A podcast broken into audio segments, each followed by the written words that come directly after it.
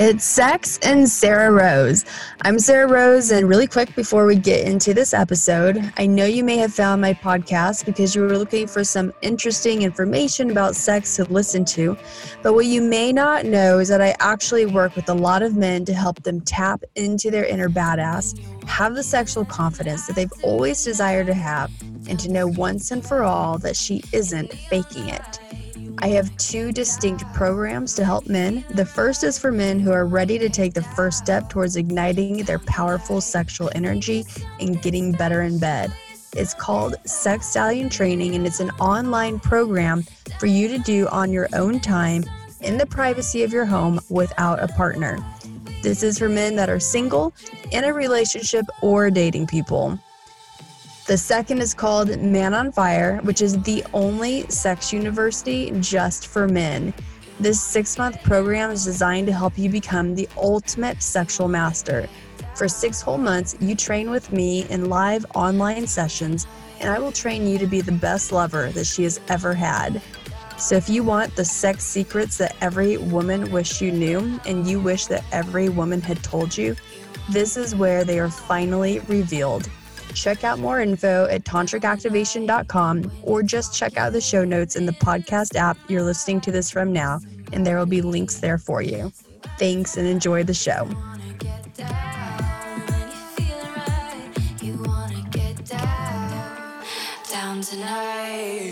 It's Sex and Sarrah Rose, and I'm Sarrah Rose here with Erin Hickok. Hey, Erin.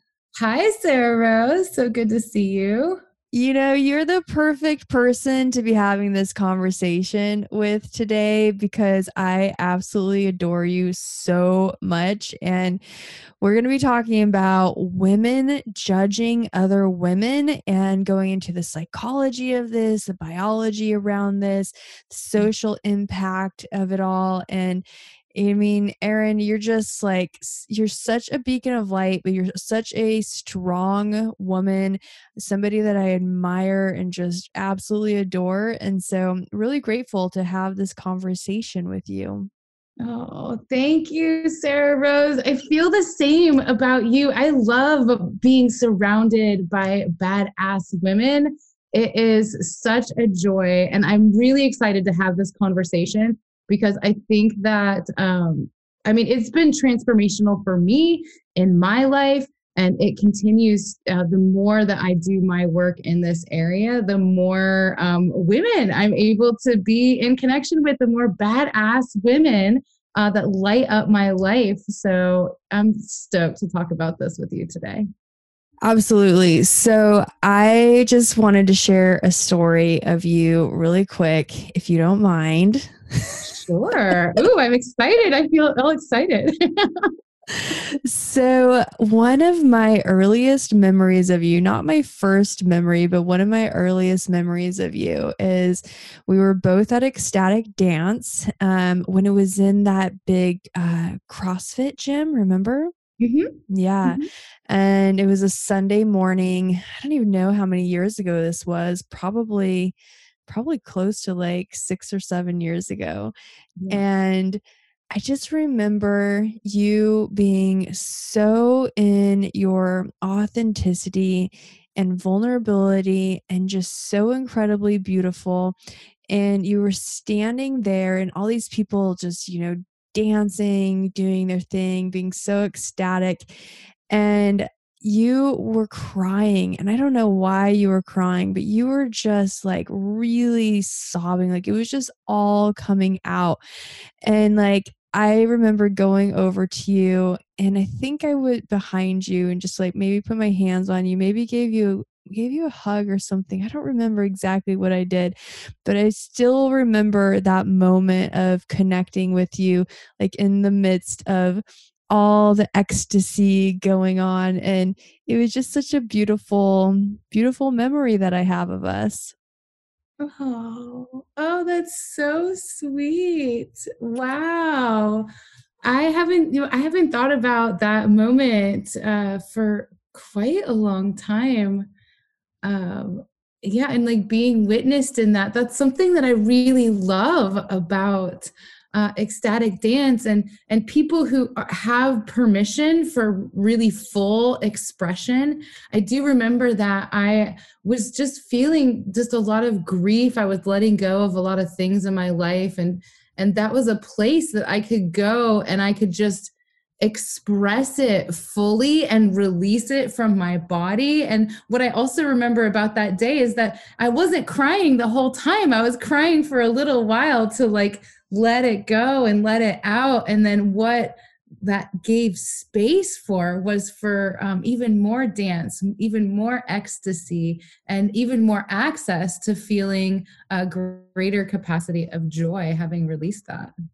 Yes, and you do such a great job at that, like just really allowing yourself to be that in the moment, expressing. And yeah, you've definitely been an inspiration to me in my journey. I remember at that point in my journey, I was just starting to unthaw from so much shutdown. Um, like I had, you know, been doing different spiritual practices for quite some time but like i still hadn't reached that full like cracked open part of my life yet um and going to ecstatic dance was really terrifying for me like i mm-hmm. went and i did it and i like would just you know shake and move and do it but like i would leave and i just felt so much of that limbic residue come out afterwards like just the shame the guilt the the just ickiness that um, I had stored inside of me that um, that was resolving from the experiences of having of going to dance. Um, but that's so often what happens when you have these moments of ecstasy. They're followed by the limbic residue that just feels so ugh and like it was it was challenging for quite some time um yeah grateful that i was able to move through that but oh wow. I'm so glad that you brought that up sarrah rose. Actually um, ecstatic dance is where I actually learned how to use EFT or tapping uh, to help continue um, moving in that capacity. Uh, because what's going on when that happens, when we go to dance and we have that freedom to express anything that's been bottled up inside us, it's basically like gotten in line to be released next. So that's basically what's going on. Um, is that it's just there are things that are bottled up that are ready to go and ready to release. So usually my practice after ecstatic dance is I do a lot more um, of connecting with people and like releasing a lot of oxytocin and making sure to play, give myself some extra energy, and then even doing some tapping, um, some extra tapping to help um, you know, help myself come down easy from that because it is a pretty big high to be in that space of ecstasy with all those people. Oh yeah, it definitely is. Yeah, I did. Um, I haven't done tapping in quite a while, but it was during that time that I was. I did experience some tapping. I uh, worked with Sonia Sophia, who does a lot of tapping with people. Um, so it was definitely effective. Yeah, it's um it's actually she was my teacher. It was at ecstatic dance that I learned. You know, interestingly, I I had been sexually assaulted a week prior to that dance and I was having a really difficult time processing it and I was in the dance and I just just had so much rage inside of me and she pulled me to the side and showed me how to tap and how to shake and release these emotions. And I went from, you know, not sure that I even wanted to be on the planet anymore and filled with rage, like pure rage, to dancing again and laughing again. And that really, that single moment, like the amount of transformation that was possible in such a quick period of time, that's what put me on the path to devote a whole year of um, doing EFT training and tapping for myself to clear stuff every day. And then the following year, um, devote myself to becoming a practitioner to help teach other people about it because it's such a valuable skill being able to process these deeper traumas uh, when they come up and to be able to do it just with the power of our own hands, with our own breath uh, in the moment. Oh yeah, absolutely. Um, we should actually probably do a whole episode on EFT sometime so we can let people know more about that in detail. Um, you know, but talking about trauma and how that ties in with women judging each other, um, like talk that's definitely very traumatic you know to be in a world where where women have so much um, judgment towards each other. And as i was researching for this episode i was really looking into like why this happens like why are women so hard on each other? The evolutionary biology behind it is actually really interesting. So um, there's a psychologist. Her name is Be- uh, Benenson, um, Joyce Benenson, and she spent 30 years researching competition between the sexes uh, and she surprised everybody when she came out with her findings on this. And she concluded that evolution designed women to be the more competitive of the sexes, while men actually form more forgiving, cooperative groups. So that is very different than a lot of what we hear in society and what we're you know taught to think about men versus women. And I'm sure there are probably other studies out there that might have some conflicting information around this. But I did think that her research um, was really interesting. And what what came of her research is that there's this fearsome survival instinct in women um, that really is the catalyst for all of this. And of course, every single thing we do, every moment of every day is ruled first by our instinct for survival, and then secondly, for our instinct for procreation. But this occurs in women literally right from the beginning because we have been in a world where female newborns were considered less valuable than males. And so that means, like, right from birth, girls have to work harder to stay alive. So, I mean, of course, in our current society, this has changed, not everywhere. There are still parts of the world where that hasn't changed. Um, but in order to, one of the ways that girls do this to, um, to stay alive is they actually endear themselves to their caregiver. They smile more, they cry less, and this was really interesting. They actually learn to read adult emotions. So, like from the beginning girls are learning how to how to read emotions even like you know kind of I want to say the word manipulate, even though that might come across wrong, but really it is like manipulate the situation so that mm. way they can stay alive. Yeah. I also want to point out that this isn't just from birth. It's been proven that we have ancestral DNA. It actually gets passed down from our ancestors, particularly survival techniques. And so this is something that's even programmed in us to be, uh, in order for us to survive um, these kinds of, of techniques.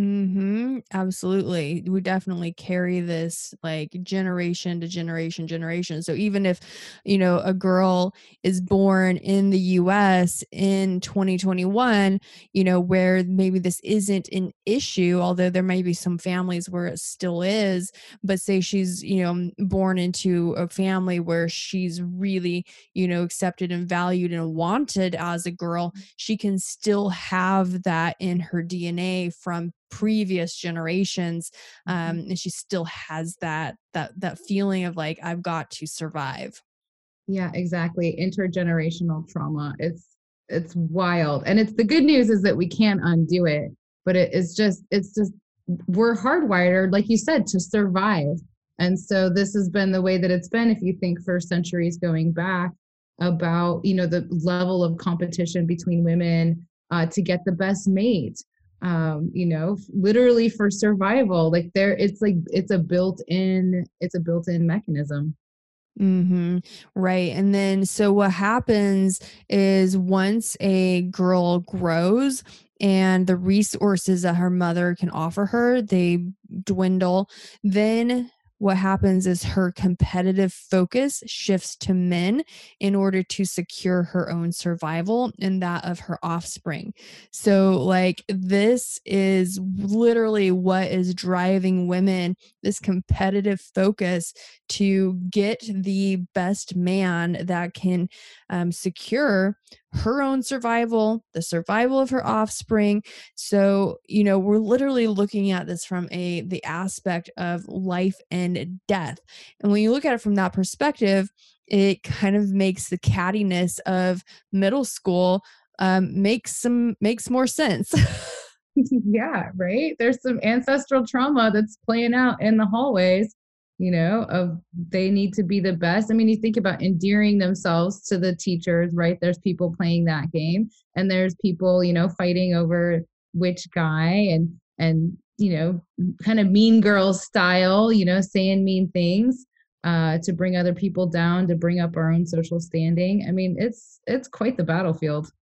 It really is. I mean i remember I remember it starting really bad in about fourth grade, where like I just I didn't want to even be around the girls my age. And I think at that point I had always really loved being around children and taking care of smaller ones. I always had younger brother and younger cousins that I really just loved to take care of. But I remember around fourth grade, I sort of um, kind of disconnected from my peer group and would spend more time with the younger kids and being kind of in that caretaker position because it just felt safer to be with them. Mm. Yeah, I was really similar. I did a lot of caretaking. I was the oldest uh, in my family. I was the oldest cousin on one side, and um, you know, definitely like always kind of in a leadership position. But I also found myself connecting a lot with adults when I was very young. I really loved, especially like elderly, um, you know, more of our elders. I really loved being with them. And I, you know, I haven't put two and two together about like I didn't put it together like not wanting to be with people my age, but what I did note is that I I liked the conversations better. I liked what we were doing when I was hanging out with older people. We were talking about things that were more interesting. Mm, right. So, another part of her research was that um, because of this um, necessity to protect for women to protect their bodies for lifelong childcare, they don't it, women have this programming to not risk any physical damage because if they do that then they could possibly not be able to um, have you know give birth have children and so women have learned to disguise their competition in order to avoid retaliation. So mm-hmm. that's why when we're looking at you know women judging each other and competing with each other it's not that outward expression of competition that men typically show. Like it's very hidden very behind the scenes like very um you know just like very subtle but it's really happening yeah, it's called passive aggressive. that's, that's what that's what it's called. It's passive aggressive where it is very aggressive behavior. I mean, the things, I mean, it's like poison sometimes coming out of people's mouths, but you're right. It's like they tend to do it like behind people's backs, behind closed doors. Even if you look like nowadays, it's like cyberbullying. It's things like it's saying things that are like, like, it's like a backhanded compliment right? It's these kinds of things where it, it's creating a shift in social standing it's definitely like a, a competitive in nature um, but you know it's not like a fist fight in the hallway. Hmm right and so one of the things that women tend to do is they really enforce like inequality within the female community. So in order like basically like there are certain standards that have become like these normal requirements of um, having proper femininity like what it actually means to show up as a woman and or a girl and like everyone else is excluded. And it's all about like having you have to have a group in order you have to exclude people in order to have a group right? And so it's like I mean, you can look at any type of movie about high school girls and just see how this shows up. Yeah, sometimes really painfully. Um, it makes for good stories, though. I'll say a lot for a lot of us to relate to. Um, you know, the in group, the out group, the different cliques. Like, where do I fit in? Um, yeah, I mean, I definitely remember that. I actually went to a lot of different schools. I moved around a lot as a young person. So I was always the new girl and definitely got a lot of different views of different in different schools and it's like it's it's almost it's it's interesting is a psychological experiment because it is like the it's like this there's the same kinds of groups of people who are clumping together around these like different particular values um and there is and there's competition to be part of those groups.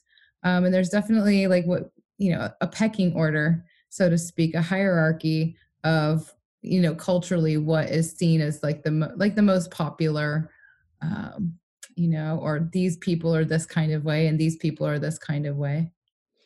Oh yeah. And then what happens there is that you've got people who are afraid of not being accepted into that group that hierarchy that will just go along with whatever you know the rules of that group are because they're so afraid of being excluded from it. And so that's when why you see you know maybe some of the girls who are like uh, kind of maybe they have some compassion towards the girl that's on the outside, but they don't do anything about it because, like, to them, it feels like that could mean death if they are then excluded from that group because they were nice to this other girl. Yeah. Yeah. It's a risk in their own social stature. Um, grr.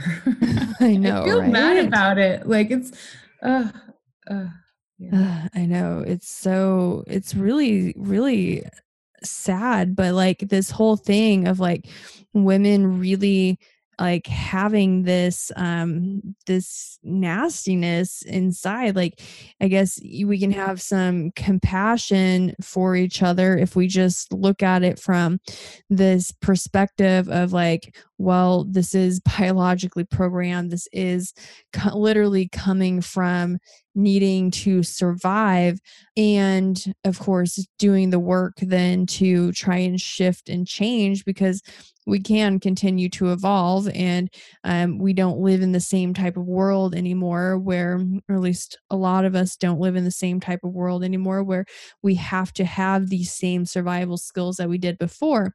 But having awareness around it so that way we can bring it to the consciousness start to have these conversations so we can actually start to make some change is what's really necessary yeah. And I think as we grow, I mean, at least what I've noticed is as I've worked on myself, I just don't have the intimidation like factor with the people that I'm, you know, no matter how badass they are, like what I get out of it is like if I feel any sort of jealousy or anything like that coming up, I realize like, hey, this person is someone I want to be around. This person has got something that I want. Like when I feel that kind of sensation, it's like, oh, this is inspiration. Like I like you. It's not, hey, you know, I'm going to talk bad about you and try to bring you down and bring myself up. Like that doesn't work. I know that doesn't work, you know, but being able to create these bridges with people who are stretching like our havingness right? Are like like that's actually going to create much more than survival. It's going to create thrival where we are we're actually and like you and me right now it's like we could be catty towards each other you know if we were playing on society scripts but the way that we're able to be in collaboration and in connection and help support each other i love that we're able to do that. And i think it's possible when we do our inner work and we're able to heal you know be able to heal. Yeah, because and what you're saying is exactly right because it's like that um that archetypical dark side that people have and it can be like such extreme polarities where like the quote nicer somebody shows up as like the darker the shadow that they have is. And like it can be it can that darkness can show up as like this quest for power like being manipulative trying being controlling um just like really like having this viciousness towards other women um you know whereas if you're like comfortable with your darkness and have done shadow work and like looked at these demons that you have inside of you how that can shift everything and you can just be more comfortable with everything as it is and not needing to you know have this portrayal of like oh i'm like just oh, i'm super nice i'm super maternal i'm like you know the perfect everything um whereas behind the scenes like there's just so much anger and ugliness hiding and i think that's like a big part of personal development work shadow work um, inner child work all these things that we talk a lot about um how how when you do these it really can transform the type of relationships that you have with other women. I know I'm part of a group of about 100 and well there's like 150 women or so, 130 maybe that I did a uh, certain sex uh, coaching certification with and then like all of those women were together in another group that's like a even larger group that probably has about 600 women in it. And we've all done this work of the shadow and like healing our sexuality and healing all these wounds that we have and looking at the ugliest parts of ourselves that we wish nobody knew about. And like this group of women i mean you got 600 women that are just so supportive of each other encouraging each other cheering each other on. Like and exactly like you said erin whenever some sort of jealousy or insecurity pops up you see another woman really shining instead of like oh, you know, fuck her. Like, I want to bring her down. It's like, damn, I'm fucking inspired by that. How can I grow and become that too? And like, the women's helping each other come up as well of like hey like this is what's working for me why don't you try this and see if it works for you too so it's really amazing like how the dynamic can change yeah i live my life this way and i it is just it's so amazing the relationships that I have with women now where we are so supportive of each other. We are each other's just like celebrating um, each day you know the, like sharing our victories with us like really getting like the power of bragging right? And it's like there there it there used to be in society like a thing where we're, we're not supposed to brag and you know we don't want to make other people feel bad but like we can actually make this agreement in these kinds of groups that that we are going to brag about the thing that we're kicking butt at. We are proud of ourselves for it and everybody else is going to cheer us on. And when we do that this actually actually lifts all of us up. It helps us all do better, shine brighter, and really feel supported. And that's the kind of sisterhood that is that is truly possible uh, when we're doing that. And you know, and that and at that point, you know, it's funny. I have several times since I've been through this process myself and really surrounding myself with powerful, awesome women. I've had several instances of women coming up to me um, later and just saying, Hey, you know, I just want you to know, like, I really had a problem with you for a long time. I did not like you and um, you really triggered me a lot because you're so expressed you're you're loud and you're vivacious and you take up space. And that really that really you know bothered me for a while. And i went and got help from someone and i realized that it's just it's a part of me that i really wanted to have more. And um, after they did their work they came to me and they thanked me for that. And you know honestly i had no idea that i was you know i was just being myself and and shining and like you know what whatever. And it's just it's happened on a number of occasions and i think that it's something that is really possible that we can surround ourselves we can kind of get this insulation of our own love of ourselves and surrounding ourselves with sisterhood where we're lifting each other up that when even there are those kinds of examples of women who are being more passive aggressive um, that it's just it doesn't it doesn't sting us right? It's like they can shoot their arrows but it's not going to get us because we've got this this whole collection of of support around us and this tremendous amount of inner uh, trust and knowing in ourselves that this is right, like our self expression, like we have a right to be here, a right to exist. And that might trigger somebody, right? And it's probably going to happen. And that's a great thing because what's possible from that is for that person also to wake up and say, hey, you know what? I want to be expressed. I want to be bossy and bold and beautiful and I want to be the center of attention, you know? And so it's like it, we can we can do that for each other, even the ones who have not um, actually gone through the process by us shining so bright and really being close with our sisters, right? Like holding them close, celebrating them, really demonstrating what that is like. It shows the same possibility and we're able to break these this intergenerational uh, trauma response to survival to really creating safe space for all of us to be in a space of thriving and really maximizing our gifts. Yes, because ultimately that's what we all want to be here for. Like looking at Maslow's hierarchy of needs, we all are trying to get to that state of self actualization, and we don't have to bring others down in order to get there. Like we can there would be we can all self actualize like and it's really just mind baffling that we live in a world today where people aren't able to do that like it just shows the the inequity in the world where like we have so much wealth we have so many resources and yet people are still starving people are still dying on the streets they don't have access to basic health care basic human needs like just basic living conditions you know and so like you can't self actualize if you don't have those basic needs met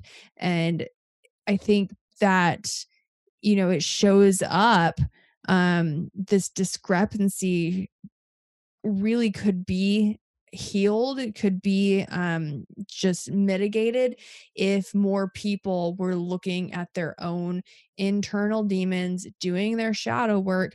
So that way we didn't have this sense of okay i have to rise and that means others have to stay down like we can all rise together and it doesn't have to be this competition um, and i think so much of it really is um, even unconscious that maybe a lot of people don't even realize that that they're doing it and they're like perpetuating this in the world but it's just something to look at. Yeah so here's a couple clues for those of you who are listening, you're wondering, am I doing this? so here's the thing if you're talking about other people, right, not from your own experience, but you're like gossiping about other people, you're fucking doing that. You are participating in it. That's, this is, that is like the number one way to just notice like am i talking about other people if you're talking about ideas or like like a vision that you have like that is like that's where we want to focus our conversations with people but like that's a really big indicator um, that i noticed in myself. Um, also noticing if i'm like complaining about other people you know complaining and like my own stance like making myself a victim to other people like um, also, if I have any sort of like talk in my head about another person, like, who does she think she is? Or like, what is this? Anything like that, like, that is just guaranteed that like there's old programming at play. And it's a huge opportunity for me to check myself, really get centered. And usually, what it tells me is that I I have a need that's not being met right there that's like when the survival mechanisms go into place. There's something that i need that's not being met. So what is that thing? Like do i need appreciation affirmation like to feel good about myself? It's up to me to meet that need. It's up to me to tell myself hey i'm doing a good job. I really love you erin. Like you're doing a great job today. Like really giving myself that need or asking you know asking to receive that from someone else because i'm actually not going to get it if i'm complaining about another person or if i'm putting another person down that is very temporary. Like it will take the edge off of the pain but it's not actually going to meet the need. And in the long term it's going to it's not going to create flourishing relationships. I mean that's definitely uh, yeah a warning a warning sign for me if i'm any sort of gossip or complaining. Yeah one of the things that i've learned to do is like when I see that part of myself come up or any part of my shadow, like I just have learned to accept it, embrace it, bring it in. So, because for me, if I try and shut it down and be like, oh, Sarrah, you shouldn't be like that, and then I start judging myself, right? And then that's just totally counteractive. Instead, I'm just like, all right, I see this part of me. I accept this part of me. Like, yeah, you know, I've got that aspect of myself that's there and like allow it to be integrated within me. Yes. It actually becomes less charged, less powerful. Um, like maybe it's still there, but it's not leading the way. It's not the driving force in my life. Exactly. Exactly. And that piece, like when you can isolate like that part of yourself, that part of yourself will tell you what you need, right? Like my teenage part of myself, like it will tell me what I need. It will show up like when there's some sort of pressure, right? And I have a need that's not being met. That's when I get that way. It's because my survival instinct has been activated. And even if I ask that part of it, like, what do you need right now? Like, oh, I need more playtime. I need more pleasure. I need more friends. Like it's that part is is so valuable. I love what you said about integrating it and like really accepting it and bringing it in because it's not about denying these things, right? It's about it's about seeing them fully, understanding what they have to offer, understanding that it's part of ourselves and then moving forward with that piece but exactly like you said it's not leading the way. Like i'm leading the way. That part of me is coming with me and is honored as a part of me just as the rest.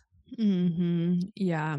You know and just kind of back to like the the story of society it's the story that you know women like at one point when it was a matriarchy like all women were kind and caring and maternal like valiant and just like always under siege of the men that were their oppressors. I mean you can see this even in movies like um like Wonder Woman, it shows this, mm. right? Like you've got all this society of just women and like they're all they're warriors, but they're all in it together and then they're like attacked by the oppressors, the men um that come into their society, right? But like clearly that's just this um idealistic thing because anybody any woman any girl who has grown up in a female body knows that women are human beings, right? Like we are as much apes as we are um spiritual beings. Like we're all the humans. Men are humans women are humans. We're all capable of being very cruel or very compassionate, of being envious or being generous, of being competitive or being cooperative. And like, but this can be really difficult for women to acknowledge that women, including herself, can be really aggressive, that they can be really cruel, um, because these aren't socially acceptable traits for women to have. Um, and because, like, women really rely on um, other women to be their best friends, and we're expected to have certain emotional capacities that we have um, and we expect these the women around us to also have these. So this is why like it can be feel very threatening for women who are more reliant on like egalitarianism with other women like the sameness around their um the other females in their lives rather than males tend to form like hierarchies with a leader and chain of command type experience in their their communities. Um so but like we women we have this hardwired in us um this the female aggression the female competition it shows up different than it does for men but it's definitely hardwired in us. Yeah i think i mean it's up to us to rewire you know and it's up to us to to to take the opportunity to do that. I mean i feel like that's one of the cool things about doing a show like this is just to bring the light to these areas and just be like, hey, like, yeah, like I used to be really catty and competitive. I did. Like, you know, I was a middle school student too. You know, you know, and I, you know, I was I was acting out. I had shadow stuff just as much as anybody else did. And it's totally possible to rewire and you know what? Our ancestors, they want that. Like I'm a believer that like my ancestors are with me all the time, that they want to see me succeed and that you know, it's up to me to to break these these patterns and to really contribute for an, a new world going forward and it is possible to pass on really great things in our DNA as well. And I'm not just talking about like the DNA that we're passing on to like our biological children. I am also talking about the way that we're a contribution to society in general. Like that's what's so amazing about like for example doing this podcast. It's like how many thousands of people are going to hear this and think about this in their own lives? Like what kind of impact is that going to have? And that's just one you know one hour of one day uh, contributing to a new cultural norm and i think we're in a place right now where we are recognizing that as a culture um, and that there's that there's this drive for new there's this drive for a shift a culture shift and i think that it's possible to happen more quickly now than ever especially as we do it in a way where we integrate the old. It's not just throwing everything out, it's saying, hey, what works and what doesn't work? When it's not working, what does that mean that we actually need? And having sensible choices in, in moving forward, both in our own behavior, but also in our systems and structures. Mm, definitely. Yeah. And looking at how women have um, internalized sexist beliefs also, like this isn't just mm-hmm. something that that men do. Um, you know, like women can really idealize women or they can demonize them, right? Like there's like the the the good woman or the bad woman, the evil stepmother, the fairy godmother, things like that. Um, and women actually often have higher and different expectations for other women than they do for men. Um, so often, like we tend to not forgive women uh, in the same way that we have compassion for male failure or imperfection. And just looking at female politicians, for example, like I feel like they are held to a completely different standard than male politicians are. Um, and that's like a really like blaring obvious thing in society that we can all look at and see but it happens all the time. Like you think about a girl's relationship with her mother versus a girl's relationship with her father. Like a lot of times women will be much more forgiving of her father even if he's done worse things than possibly what her mother did. And so like it can even be turned whereas like the mother is then blamed for what the father did even. So of course this is going to show up different. Every family dynamic is different but generally speaking like we really do have these um like real high, women have high expectations for other women. Yeah i'm i'd be so curious to look at more research around this because um, also the thing that comes to mind for me is is like keeping score, right? Or like holding a grudge. Mm. It's like I know that that's that's a that's a thing that I mean, anecdotally speaking, or like what I've heard in culture is like, you know, women are more likely to hold a grudge um, and, you know, keep score longer. And there's probably, I mean, if that is true, there's, it seems like there's probably evolutionary reasons that that would be true, right? We want to make the best choices if we're going to ensure our survival and the survival of our offspring, you know, by knowing who to work with and who not to. Um, so I'm curious. Yeah, I'm curious about that also. Yeah, definitely. You know, and I think moving forward, like things that we can do is just acknowledging the shadow part of us um, and really taking a good look at our lives, like an honest look of where this is showing up and where we need to do our internal work so that way it's not coming out on others. Like that's a really big deal.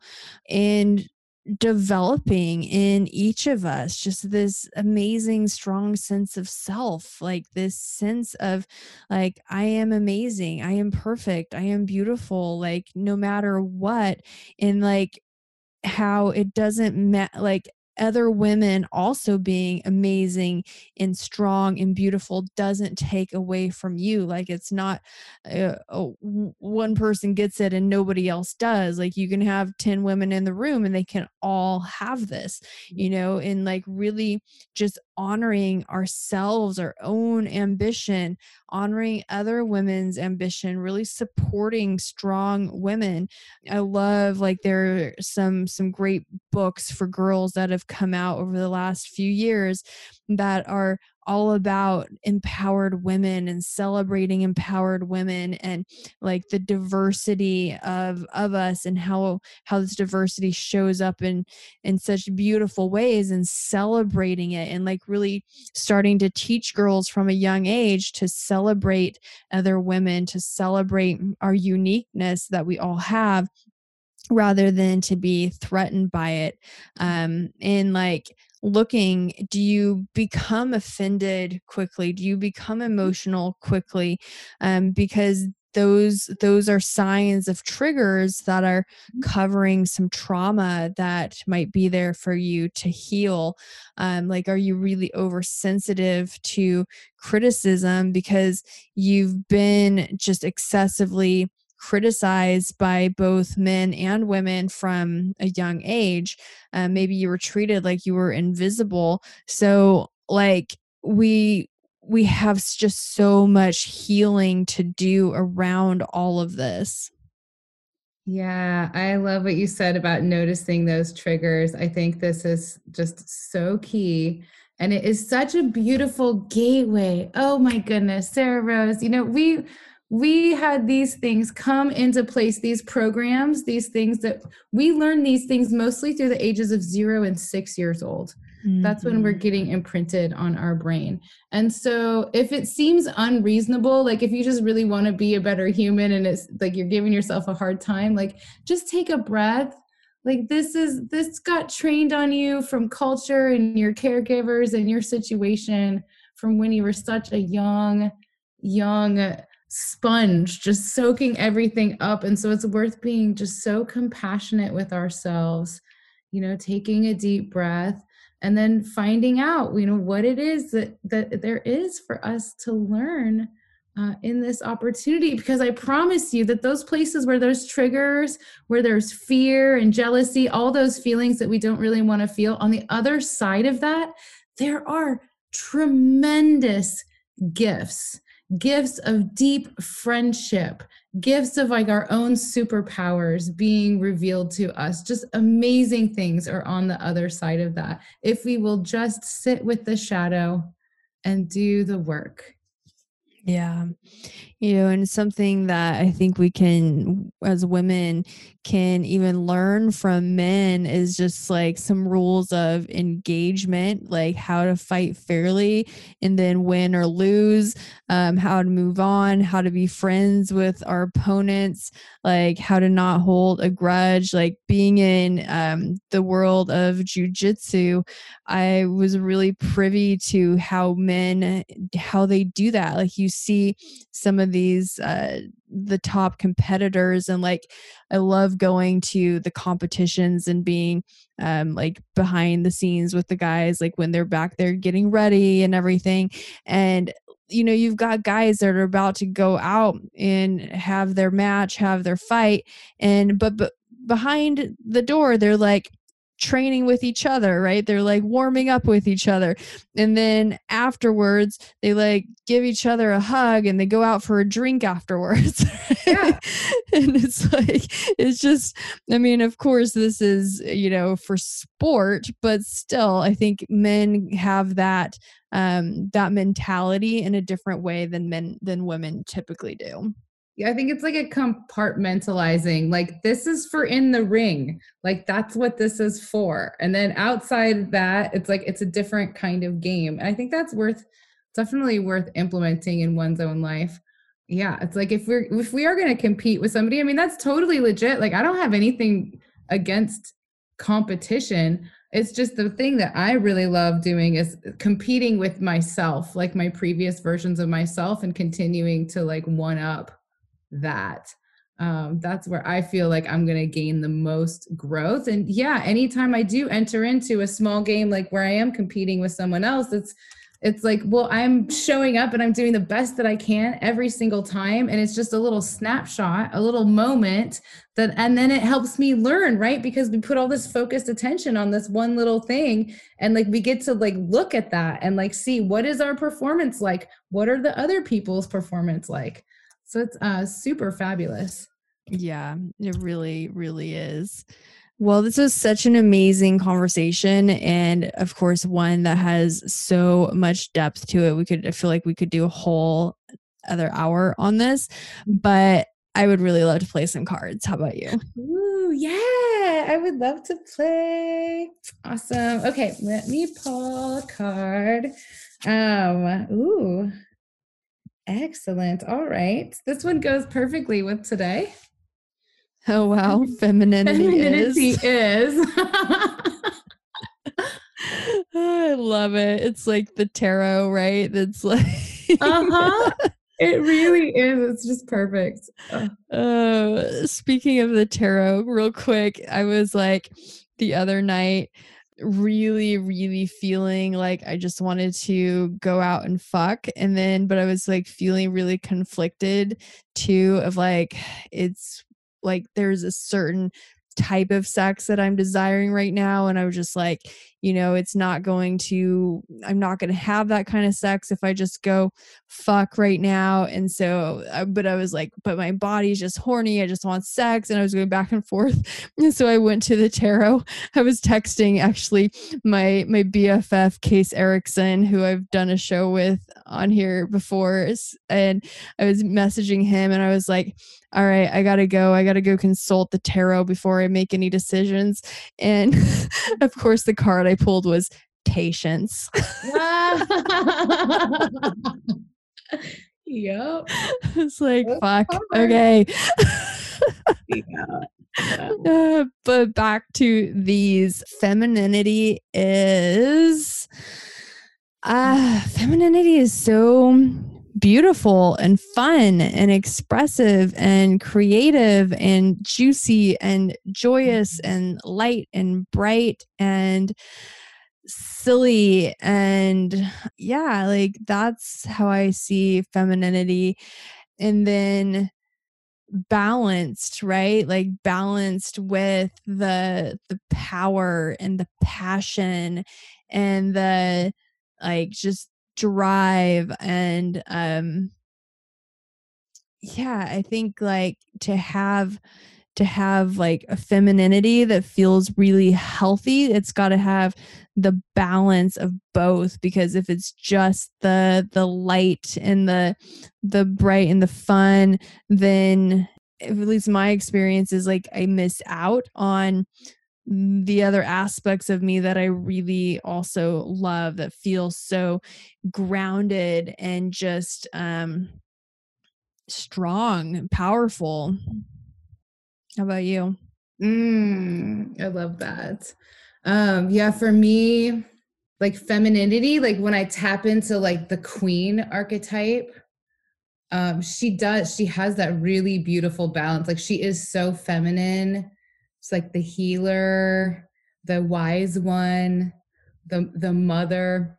It is. It's the. It has the feeling of like of like holding and hugging and like spiral kind of like dancing energy, like very sensual. And I feel also this femininity, this like fullness, right? That goes all the way down to the ground that is you know if the if we're looking at like the queen and the king together it's like this is this is my kingdom and and the feminine is in touch with the emotion uh, with the love with the land uh, really like feeling all of that and is in connection with this this king energy and can communicate that to be in in service this beautiful devoted service uh, to her people and to her community.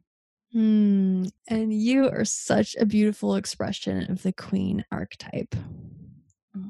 Wow. Thank you, Sarrah Rose. I feel the mm-hmm. same with you, you sexy queen. It's such a joy to be with you again. Mm, well, I feel like doing these calls with you, these podcasts, like is such a great it's always i feel like being with you always challenges me for more personal growth so i mm-hmm. as much as like we do this for our listeners like it's mm-hmm. really so selfish of me because i get to spend this time with you every week oh, i love that you know i feel the same i feel the same because i just love I I love being with you like the way that you you bring out my flirtiness, my fiery like playfulness and also like my willingness to be bold and like be on a podcast and do this and tell people like yeah i co-host a tantric sex and personal growth podcast. Like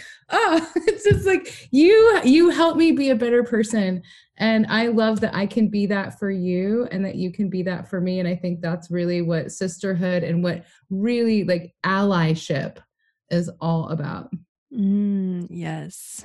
And that is sex and Sarrah Rose.